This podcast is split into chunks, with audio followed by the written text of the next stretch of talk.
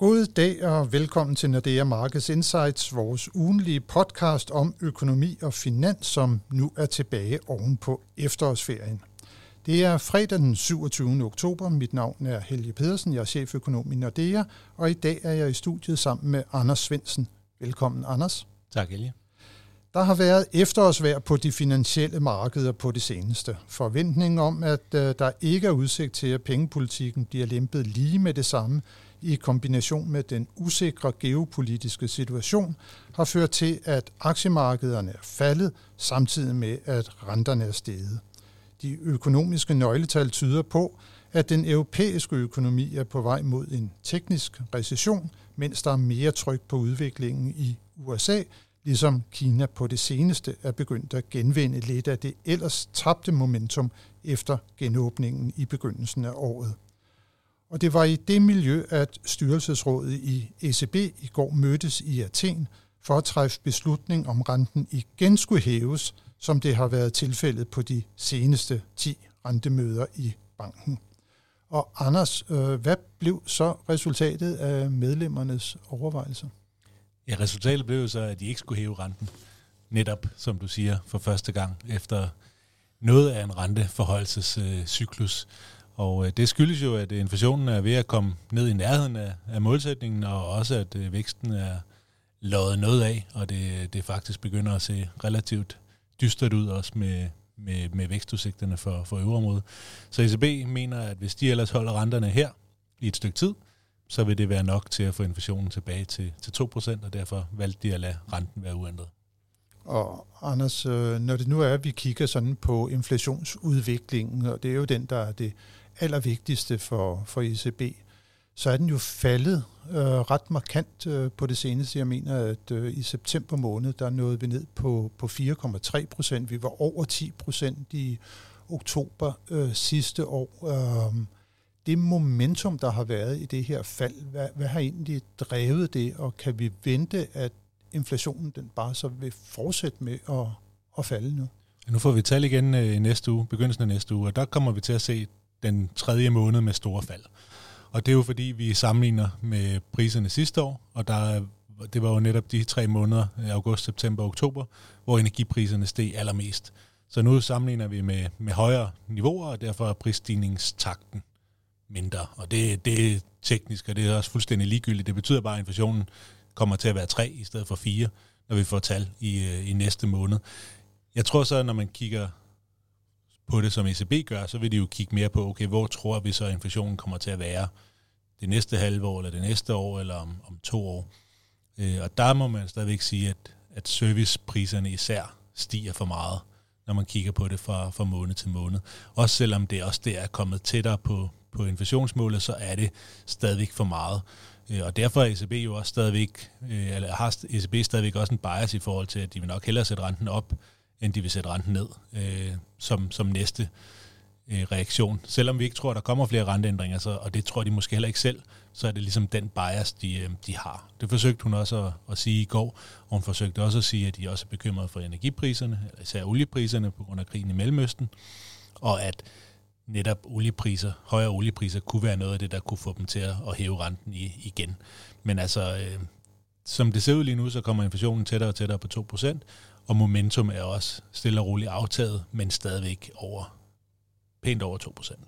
Men Anders, nu, når vi nu snakker om, om oliepriserne, øh, de her inflationstal, som vi kommer til at få, øh, de afspejler så oktober måned. Øh, der skete jo ret meget også med olieprisen der mod slutningen af, af, af sidste år. Øh, og den pris, vi har nu, hvor de jo er steget igen fra de der halvfjerdser nu op til er små halvfems, måske plus halvfems dollar tynden, der begynder vi vel også at være i en situation, hvor at hen over de kommende måneder, så er det det niveau, som de også var på for præcis et år siden. Så det der nedadgående momentum, som følger bare energipriserne, det kan vel ikke vare ved i ret mange måneder endnu? Nej, det er sidste gang, den her gang, og det er jo både olie, men det var også el og, og gas. Så det er den sidste af de store negative basiseffekter fra, fra energi. Og så kommer fokus til at være meget mere på, på kerneinflationen, og specielt på, på lønvæksten. Og vi fik jo P M I's i, i den her uge, og der var jo egentlig en bemærkning i, i pressemeddelelsen, da, da den blev offentliggjort, der sagde øh, noget i retning af, at nu øh, er man ved at være nået til et, et ansættelsestop i servicesektoren generelt, øh, eller at beskæftigelsen er stort set stoppet med at, at vokse. Og det er, jo, øh, det er jo bekymrende, kan man sige, i forhold til, at, øh, at væksten er måske ved at være nået til så lave niveauer, at det begynder at påvirke arbejdsmarkedet. Øh, men i forhold til inflation er det jo positivt, og det er jo egentlig det, som E C B og, og sådan set også Fed har ville opnå med de renteforholdelser, de har lavet. De vil gerne have arbejdsmarkedet til at være på et mere balanceret niveau. Øh, og i forhold til der, hvor vi er lige nu, der betyder det højere ledighed og lavere lønstigningstakt. Og det er vi måske på vej til. Nu har vi jo mange gange snakket om de her stærke arbejdsmarkeder, og også en gang mellem snakket, det har været lidt overraskende stærke. Men det er jo altid sådan, at arbejdsmarkedet det virker med en vis forsinkelse på den økonomiske aktivitet. Og der er vel i virkeligheden ikke noget, der tyder på, at den forsinkelse den er så meget længere denne her gang. For vi har jo haft en, en, en genåbning af servicesektor, der er nyt enormt godt af den øgede turisme, og folk vil have oplevelser, restauranter og hoteller, de har... De har boomet, og det var så hen over sommeren, kan man sige, ikke? Og nu kommer vi så lidt længere frem, så, så er det vel meget naturligt, at øh, når efterspørgslen begynder at falde sådan i det hele taget, det han gjort for varer i et stykke tid, at så slår det også igennem, bare med den her forsinkelse, seks, måske ni måneder på, på arbejdsmarkedet. Ja, det tror jeg egentlig. Øhm, det er jo nok mere det, at når vi har kigget til, til U S A, så har vi jo stort set løbende over det sidste år blevet overrasket på, på den positive side, og det er vi til dels også på øreområdet. Ledigheden er historisk lav, og når vi kigger på, hvor mange mennesker, der har tilknytning til arbejdsmarkedet, så er det jo det samme som herhjemme. Det er jo, det er jo mange, øh, også i et historisk perspektiv, også når man kigger rundt i, i Europa. Og derfor så er det, så er det arbejdsmarkedet, som er, som er stramme. Øh, men nu begynder det måske at, at være der, hvor det lå af. Der er stadigvæk, det er stadigvæk primært de her survey-baserede indikatorer, der, der peger, peger nedad, og måske øh, E C B en lille smule tilbageholdende med at kigge alt for meget kun på dem. De vil gerne have, de, de hårde data også viser øh, den samme, øh, det samme billede. Men Lagarde sagde dog, at de næste kvartaler, der er væksten formentlig i nærheden af nul. Mm. Øh, og det er, jo, det er jo ikke positivt for arbejdsmarkederne.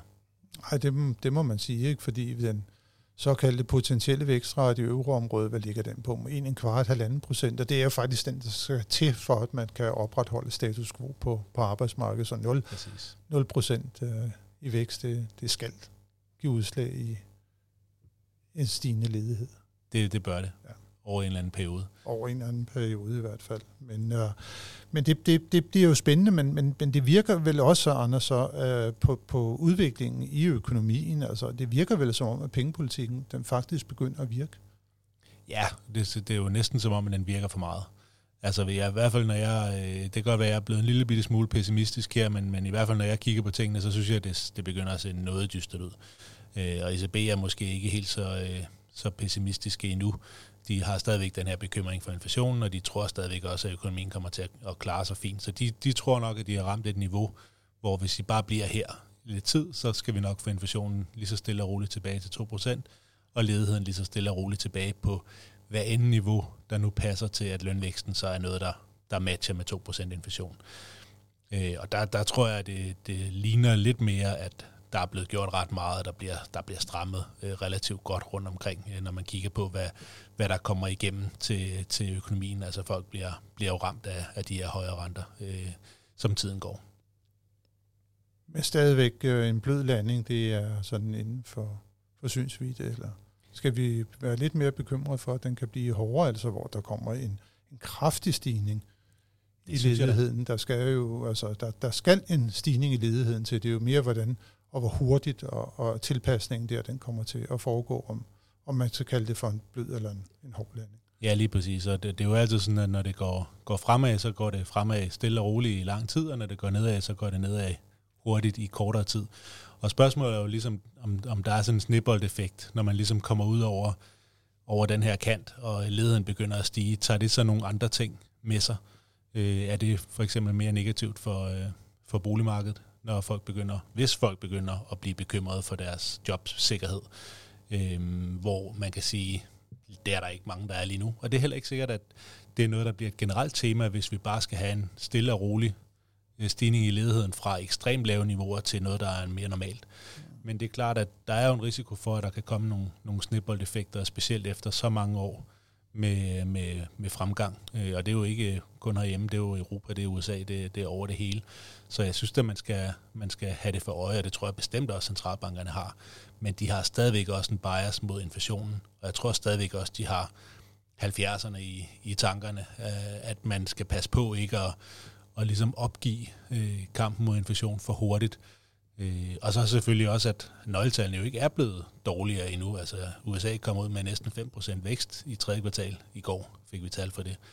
Så, men det er jo så U S A. Det er, U S A, det er jo det er ikke situationen situation i, i Europa. Men, nej, nej, præcis. Ja. Men, men jeg tror da, de skæver derover også. Ikke? De har jo været endnu mere aggressive med renteforholdelserne, og de har stadigvæk ikke fået en, en svækkelse af arbejdsmarkedet. Ikke engang, altså ikke, ikke en eneste måned med, med, med beskæftigelsesvækst, der er under, hvad vi kunne kalde potentielt endnu. Nej, det er faktisk øh, meget spændende og interessant at følge udviklingen også i, i amerikansk økonomi og på arbejdsmarkedet i særdeleshed øh, lige for tiden. Øh. Men Anders, hvis vi lige ser på beslutningen i går, hvordan blev den egentlig øh, opfattet af, af markederne? Hvad var deres reaktion på, at man altså nu efter ti gange i træk har sat renten op, så besluttede sig for, at øh, nu er vi måske øh, der, hvor vi vi skal være på, på rentefronten? At det blev taget moderat øh, dovish imod. Øh, renterne falder en lille smule. Øh, ikke meget, men en lille smule.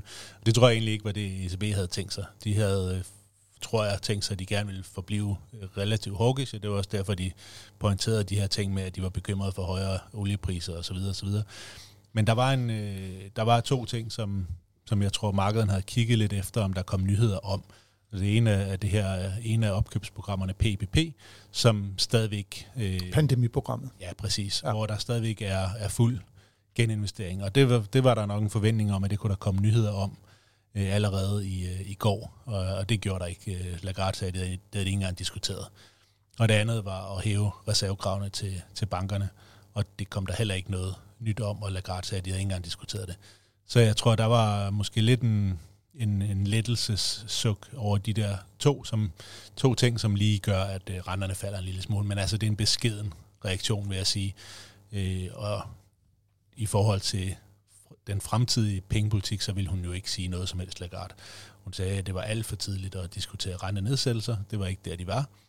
Øh, og ja, medmindre olieprisen stiger, så er de også færdige med at sætte renten op. Så de er data-dependent, som de har, har været i lang tid. De vil kigge på, hvor nøgletallene kommer til at være. De vil ikke love noget, og, og derfor så blev det faktisk en lille bitte smule kedeligt. De har ikke diskuteret de ting, som, som der blev, der var forventninger om, de ville have diskuteret, og de ville ikke give ret meget guidance i forhold til, hvor, hvor de uh, tror, de, de skal hen.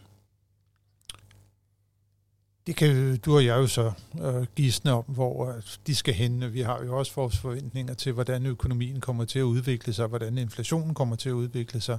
Og det, der ligger i kortene, både i vores forventninger og også i markedsforventningerne, det er jo, at vi skal et godt stykke ind i tyve fireogtyve, øh, før det er, at en eventuel rentesænkning den kan komme på tale. Ja, vi har den første i, i midten af året, og markederne priser det første fulde, den fu- første fulde rentenedsættelse i juli og, og en mere i oktober. Men der ligger faktisk en, en vis risikopriser allerede omkring martsmødet, og det tror vi jo er alt for tidligt. Men, men der begynder at være sådan lidt en, øh, i hvert fald en lille risikopriset ind for, at der kan komme tidligere rentenedsættelser. Og det kommer selvfølgelig af, af vækstsituationen, de her virkelig dårlige P M I's, som vi fik i i den her uge, og, og igen bliver det fuldt op en måned eller to mere, eller bliver det fuldt op af de hårde data, jamen, så er vi i recession i, i området, og så er der jo selvfølgelig altid den risiko, at når vi først kommer ud over den kant, og så begynder snebolden at rulle, rulle stærkere, og derfor så begynder markederne nu at, at lægge en lille smule risiko på, at der måske kan komme en, en tidligere rentenedsættelse.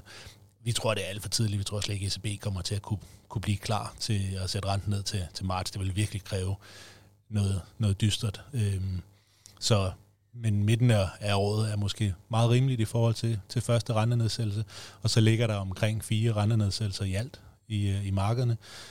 Det kunne sagtens blive mere, tror jeg, men igen, det kommer lidt an på, hvor, hvordan det går med økonomien. Og det gode, kan du sige, i godsøjen ved, at vi starter på fire procent, det er, der er jo noget at give af.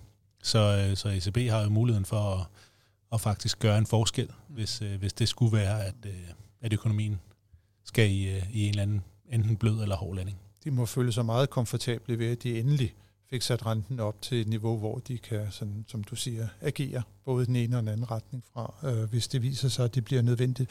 Men Anders, hvis vi lige leger med tanken om, at nu kommer der i hvert fald ikke flere øh, rentestigninger, men Lagarde, som du siger, hun var fortsat sådan lidt biased eller orienteret mod, at, at, at der skal måske strammes mere, end der skal lempes lige her nu. Hvad har øh, hun og, og de andre medlemmer af styrelsesrådet så at gøre godt med? Jamen, de har det her P P P-afløb, så i det øjeblik, de stopper med at geninvestere øh, der, så vil der løbe flere obligationer i deres balance. Så det vil sige, øh, som det er i dag, jamen, så har de jo købt en masse obligationer, og hver gang der er nogle af dem, der udløber, så køber de nogle nye. Det kan de stoppe med.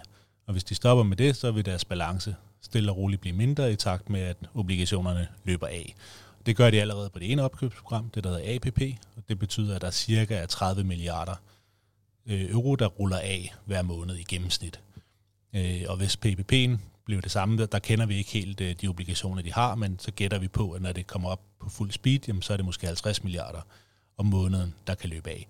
Det er mindre end i, i Fed, hvor man er oppe på femoghalvfems milliarder, men det betyder dog stadigvæk, at som tiden går, så bliver deres balance mindre og mindre. Det betyder, at der bliver mindre likviditet i systemet. Det betyder, at formentlig, at øh, renterne skal, skal en lille smule højere op, og det er jo også noget af det, som vi som vi ser specielt i U S A, ikke? At øh, de lange renter, de, de stiger mere end, end de korte, øh, og der kommer noget mere risikopræmie øh, tilbage øh, i, øh, i de lange obligationer. Nu nævner du jo det her øh, P P P-programmet, pandemiprogrammet. Der har man jo så kunnet ligge og sådan øh, købe... Øh, Når man reinvesterede, så kunne man jo så købe måske lidt mere Italien øh, frem for Tyskland, øh, for ligesom at sikre, at det her italienske rentespænd, det ikke begynder at stige kraftigt, og Italien igen kan komme i en situation, hvor man vil så tvivl ved deres evne til at kunne, kunne klare sine fremtidige øh, renteafdragsbetalinger på gælden. Um, hvad vil man gøre, hvis det er, at man sådan øger tempoet øh, i også balancenedbringelsen fra fra P P P'en? Jamen der har man jo så, der, som du siger, så har man jo mistet sin, sit, det, det de kalder first line of defense. Øh, men, men så har man det her øh, T P I-program, som så godt nok ikke rigtig er blevet, blevet øh, anvendt endnu, men, men som giver en mulighed for, at man kan, kan støtte op købe øh, italienske obligationer, eller obligationer i det hele taget. Mm. Men altså, der er jo et spænd på... Øh, på to procentpoint mellem ti-årig italiensk rente og en, og en ti-årig tysk rente, og det er jo relativt meget, mm. og spændet bliver udvidet. Og man kan sige, at vi er jo igen i en situation, hvor vi skal bekymre os en lille bitte smule, og, og tænke en lille smule tilbage mod, mod øh, statsgældskrisen, også i forhold til, at vi skal ikke derhen, hvor at staterne bliver tvunget til at stramme op på finanspolitikken på et tidspunkt, hvor økonomierne har det svært.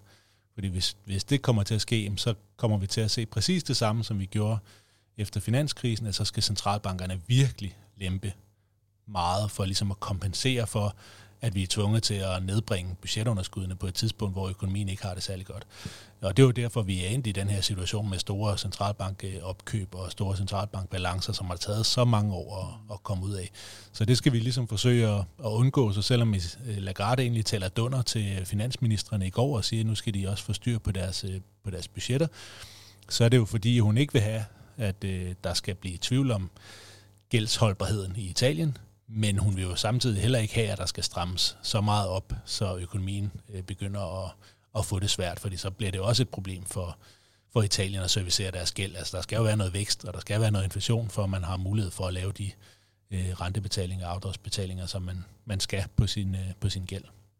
Så en øh, delikat øh, balanceakt i hele sammensætningen af den økonomiske politik i, i euroområdet øh, og henover de kommende år. Men Anders, hvis vi lige øh, vender tilbage til gårsdagens begivenhed, og så retter fokus øh, mod, øh, mod Danmark. Øh, det er jo velkendt, at vi fører fastkurspolitik herhjemme, og Nationalbanken normalt skygger øh, den europæiske centralbank. Det valgte man også at gøre i går. Rentespændet er uændret minus nul komma fire procentpoint, så vi i Danmark altså har en en rente på tre komma seks procent, mens den står på fire procent i, i øh, euroområdet. Men, men, men, men hvordan ser det lige ud i de variabler, der ligesom bestemmer, om det er, at øh, Nationalbanken kan holde det her rentespænd, eller måske skal ændre på det på et tidspunkt? Jamen der er det jo så valutaen, der bliver kigget på lige nu. Det kan godt være, at det er jo små bevægelser, når vi kigger på, på eurodanske i, i forhold til så mange andre kryds, fordi vi har fastkurssystemet. Men der er jo stadigvæk bevægelser, og vi er jo kommet fra niveauer, hvor kronen var for stærk, også for stærk for Nationalbankens smag, og det var derfor, de valgte at gøre danske renter mindre end, eller endnu mere, endnu lavere end E C B's renter. Men nu er vi jo så i den anden situation, at nu begynder kronen at blive, blive svækket. Den handler faktisk på den, øh, den stærke side af centralpariteten lige for tiden. Svage side af centralpariteten? Ja, den svage side af centralpariteten, altså over. Ja, lige præcis. Ja. Øhm, hvis det er kronen, vi snakker om. Ja. Øhm, og, og ja, det betyder jo, at, at hele den der historie, som vi måske har snakket om det sidste års tid, og som vi sådan egentlig lidt tænkte, at Danmark var kommet i en situation, hvor vi bare havde en masse strukturel indstrømning, som gjorde, at kronen strukturelt ville være stærkere, derfor var vi nødt til at have de her minus fyrre basispunkter i spænd til E C B for evigt. Det bliver der jo stillet en lille smule spørgsmålstegn ved. Er det simpelthen for, for, for attraktivt for, for for eksempel pensionskasser ikke at afdække deres, deres euroaktiver? Er det for attraktivt at skifte sin funding fra euro til, til danske kroner for lige at spare de der fyrre basispunkter? Og er det det, der er med til at flytte øh, valutakursen øh, tilbage til, ja, til, til paritet, eller endda en lille smule til den, til den svage side. Øhm, og der må vi jo nok sige, at lige nu, der, der hælder vi jo nok mere til, at, at noget af det, vi har tænkt, det har været for, øh, enten for optimistisk, afhængig af, hvordan man vender og drejer det, men måske er det ikke så strukturelt alligevel. Øh, Betalingsbalanceoverskud er jo ikke øh, så, øh, så, så kraftigt, som det var. Oh, det er trods alt stort fortsat. Det er stadigvæk stort, men i forhold til, da søtransporten virkelig bare... Mm. Øh, bragte penge tilbage i, i kassen, så er der måske ikke det der samme øh, momentum øh, fra, fra den side. Men der er stadigvæk stort betalingsbalanceoverskud, øh, og der er stadigvæk en masse øh, renteindtægter, der kommer fra øh, pensionssektorens øh, aktiver i, i udlandet. Og det gør jo stadigvæk, at der ikke er sådan den store bekymring. Det kan godt bare være, at de her fyrre basepunkter er, er for meget, og det finder vi ud af, hvis valutaen bliver ved med at blive svækket stille og roligt herfra. Jamen, så er det første, der kommer til at ske, det er jo, at Nationalbanken begynder at intervenere, når man rammer nogle niveauer, hvor de ikke synes, det er, er sjovt længere. Øh, det er formentlig op over syv komma syvogfyrre et eller andet sted. Øh, og så når de har gjort det et eller andet stykke tid, jamen, så vil de eventuelt øh, overveje at, at indsnævre rentespændet. Og det er ikke noget, vi tror endnu, men hvor vi var rimelig sikre for nogle måneder siden på, at, at det rentespænd, vi har nu, det vil, det vil være der et stykke tid, så ligger vi jo nu og, og overvejer lidt, om, om vi har taget fejl der, og om vi i virkeligheden skal have indsnævret rentespændet. Så det vi måske kan se frem til herhjemme, selvom E C B holder renten uændret, det er, at hvis den her udvikling den fortsætter, vi så kan få lidt højere renter i Danmark. Ja, men det bliver ikke noget, tror jeg, som øh, almindelige mennesker kan... kan sådan rigtig mærke, hvis vi snakker nul komma en procentpoint. Det er mere øh, en, en markedsting, end, end det er noget, der betyder noget for, for almindelige låntager, tror jeg. I hvert fald i de størrelsesordner, vi snakker om her. Det kan vi jo så i hvert fald altid øh, håbe på, Anders. Men det er noget, der kommer til at ske i givet fald om øh, lang tid. Det, som vi jo altid skal her til sidst i vores øh, podcast, det er, at vi skal kigge frem mod, hvad der kommer til at ske i næste uge. Og næste uge, Anders, det må vi konstatere, det byder faktisk på rigtig mange vigtige nøgletal. Vi ligger faktisk hårdt ud allerede på, på mandag, hvor vi får de her flash-inflationstal for Spanien og for Tyskland. Og så kommer så dagen efter, så kommer det jo så for euroområdet, altså på tirsdag den, den enogtredivte Det bliver jo rigtig, rigtig spændende. Du har allerede sagt, hvad der kommer til at ske. Ja, vi ligger på tre komma en, markederne ligger på tre komma to. Men det er jo et markant ned fra over fire sidste måned. Og det er igen, det er selvfølgelig baseffekter. Det er ikke det, der bliver det, det afgørende måske. Det afgørende bliver meget mere momentum i det. Men jeg tror bare i det hele taget, at vi kommer tættere og tættere på to. Og det, det har en anden psykologisk effekt, at centralbankerne får mere og mere ro i maven igen, tror jeg. Og især også, hvis det viser sig, at kerneinflationen den også øh, begynder at følge med ned. Men så, hvis vi kigger frem mod, øh, mod onsdagen, så kommer et vigtigt tal fra U S A, I S M. Øh, altså det, der er sådan også en form for et P M I. Altså, øh, U S A, det har du lige sagt, det kører godt derovre. Det må man sige. Og fokus vil jo være præcis det samme. Det er jo, det er jo servicesektoren, og det er specielt beskæftigelses. Men denne her, det er jo så for fremstillingssektoren, for der kommer det om onsdagen, og så om fredagen kommer servicesektoren så også. Præcis. Så, så samlet set, så tror jeg, at der vil være mere fokus på servicesektoren end på, på fremstillingssektoren, og, og mere fokus på beskæftigelsesdelen af det. Det er jo stadigvæk sådan, at, at Fed jo ikke helt har besluttet, om de er færdige med at sætte renten op. De er nok meget, meget tæt på at være færdige. Det kan godt være, at der kommer en enkelt sidste renteforhøjelse, men ellers er de også meget, meget tæt på at være færdige. Men de vil jo også gerne have arbejdsmarkedet tilbage i en anden form for balance, og som vi allerede har snakket om, så har de jo altså ikke fået det eneste arbejdsmarkedstal, som, som ligesom peger i den retning endnu. Nej, de er jo også data-dependent, men det vi jo også skal huske, det er, at de har faktisk to målsætninger. Der skal både være en lav, stabil inflation, og så skal der være fuld beskæftigelse. Ja. Lige nu er der mere end fuld beskæftigelse. Ja, det, det, der, ja, der er deres det, det må så offres på alderet. Øh, og øh, så torsdag, Anders, øh, vi har snakket lidt om øh, den danske krone. Den har været svag. Der kommer vi jo få øh, oplysninger om det er, Nationalbanken har været ude for at skulle forsøge på, på en eller anden måde at, at støtte. Ja, og der har valutaen jo så ikke været, ja, præcis, så der har, der har valutaen jo så ikke været op på de niveauer, hvor vi, hvor vi i hvert fald tidligere har set, at de har interveneret, så vi tror jo ikke, der har været intervention endnu. Øh, men igen, det bliver spændende at følge, hvor valutaen ligesom øh, peger henad, og, og det er klart, i det øjeblik, hvor der, der begynder at komme intervention igen, øh, men så, øh, så vil der være forventninger om, at så efter et eller andet antal milliarder, så skal man til at overveje en snævrere spændet. Så når hvis der kommer, øh, bliver behov for det. Og så endelig, Anders, så slutter vi jo så ugen af med øh, det såkaldte kongetal, arbejdsmarkedsrapporten fra U S A, og der bliver der jo rigtig fokus, om man så kan sige, på hvordan udviklingen den er, den er på arbejdsmarkedet. Super stærkt tal indtil videre. Vil det fortsætte? Det, jeg synes, det er svært at sige. Altså igen, det, her, det der tal der, det har bare overrasket positivt i så mange måneder, så det er jo nærliggende at sige, det gør det garanteret også, men øh, jeg, jeg tror, det faktisk er ved at være, altså vi er ved at være derhen, hvor der, der må begynde at være en vending også på det amerikanske arbejdsmarked, og, og det kan også godt være, at det, det bliver sundt nok, når vi når der til. Altså lige nu har vi den situation, som du sagde helt i starten af den her podcast, altså at aktierne falder og renterne stiger. Og det er jo en, en giftig situation for, for de fleste af dem, der ligesom forvalter vores øh, pensionsopsparinger, eller andre, der ligesom har, har store formuer, ikke? Fordi man har primært sine obligationer, for at det er noget, der skal gøre det godt, når aktierne gør det dårligt, eller andre aktivklasser gør det dårligt. Og lige nu gør det hele det dårligt. Og på et eller andet tidspunkt, når vi kommer ud over øh, den situation, hvor vi bliver ved med at se, at arbejdsmarkederne har det godt, og der stadigvæk er risiko for for inflation, og stadigvæk en risiko for højere renter.